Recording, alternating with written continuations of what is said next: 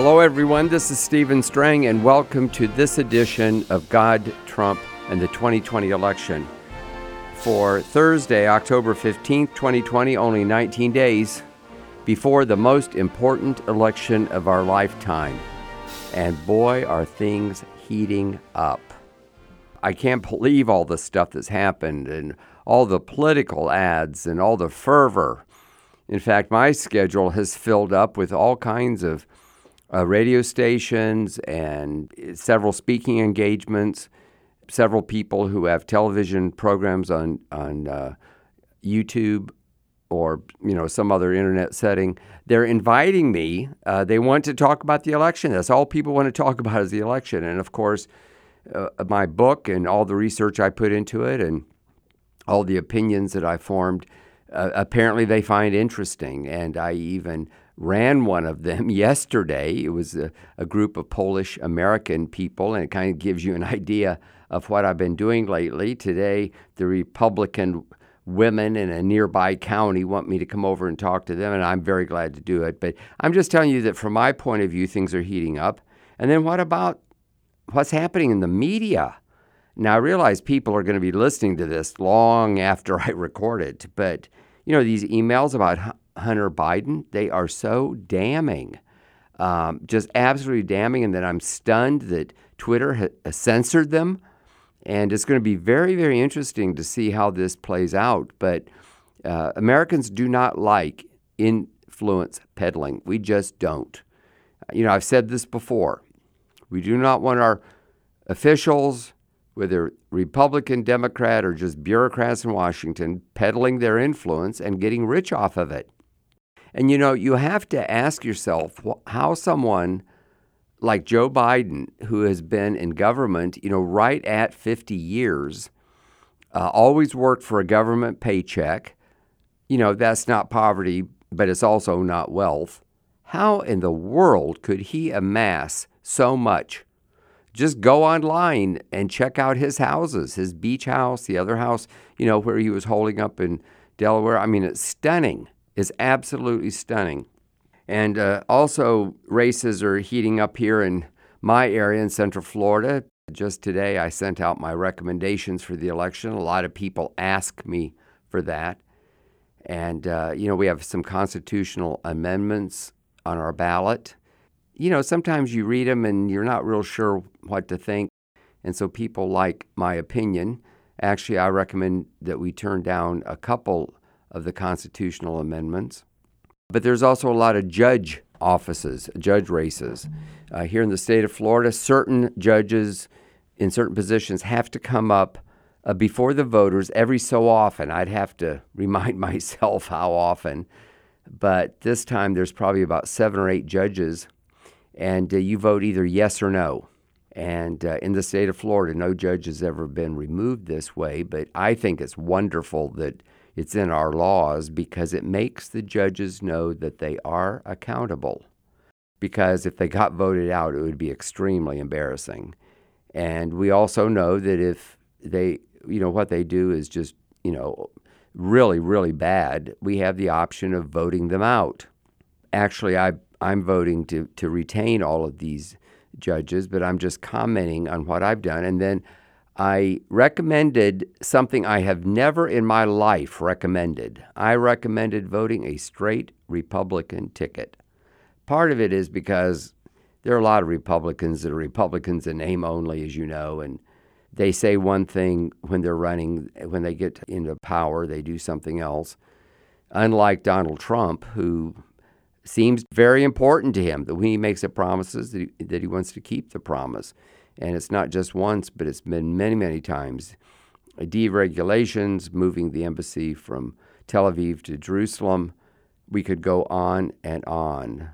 But, you know, what I'm trying to say is that in this election, I say vote a straight Republican ticket because my feeling is that any politician that runs as a Democrat and identifies with what's going on in the Democratic Party does not deserve my vote.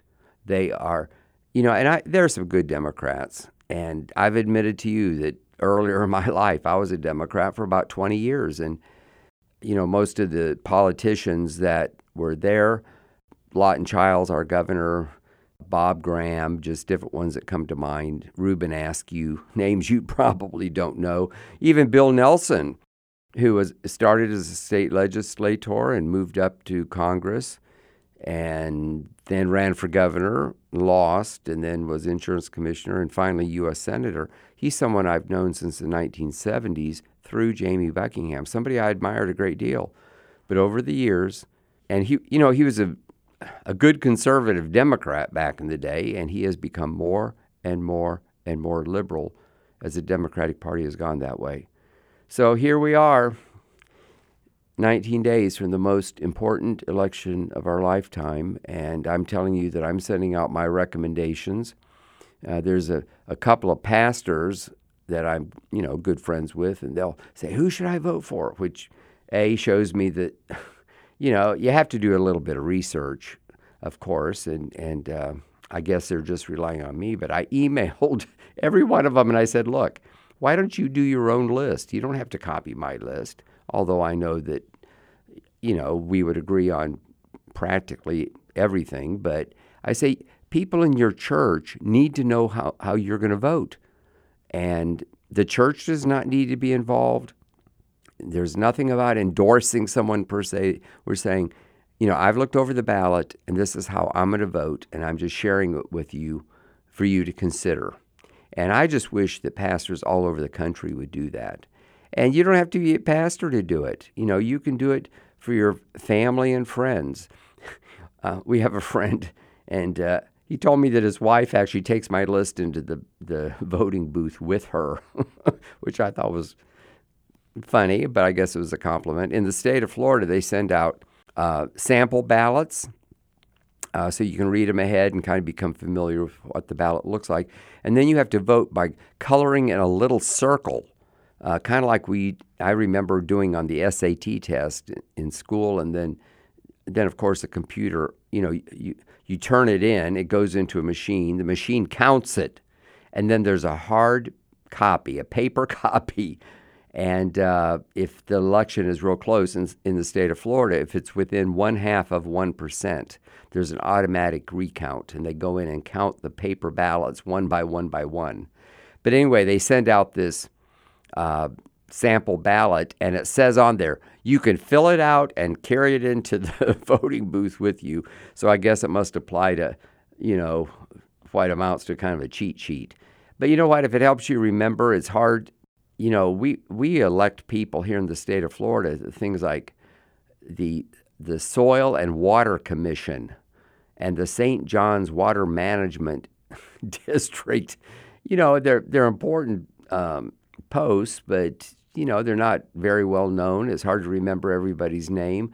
Some people are more qualified than others, and so I guess taking it in the into the polling place is uh, just a handy way to keep organized. So I don't want to go on and on about it, except to say that we can send this out, email it to people, put it on your Facebook page. In fact, anyone who's listening uh, who responds before the election, November 3rd, if you'll write to info at charismamedia.com and tell them, I want Steve Strang's recommendations. We will email them to you right away, just for what it's worth. If you, it's not going to really help you unless you live here in Central Florida, and unless you're just curious on, you know, what I wrote. But uh, it's just a way that we can interact a little bit. I don't very often do this, and I just got numbers today on my podcast, and I was just amazed. I always am when I look at it that going all the way back to 2015, every single month, somebody is listening to these podcasts. And uh, so I know that you'll hear this long after the election, so that offer is good only up until the election. November 3rd, 2020, the most important election of our lifetime. Tune in again tomorrow for my podcast as we count down the days. Thank you for listening. God bless you.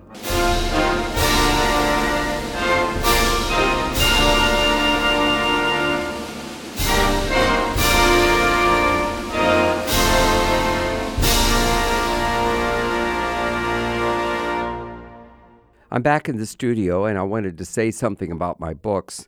Of course, this podcast was not about me or my books, but I like to tell my listeners on the Charisma Podcast Network to pick up a copy of God, Trump, and the 2020 election, as well as God, Trump, and COVID 19. The best way is to go to my own website called stevestrangbooks.com, and books has an S on it because all of my books, uh, God and Donald Trump and Trump Aftershock, are there. There's different specials. You can get them in bundles. Also, if you want to buy a whole bunch of them, you get them real, real cheap. And all of the books, except for the ones in bundles, are signed by me, the author, and a lot of people like that. So go to stevestrangbooks.com. That's stevestrangbooks.com. Thank you for listening.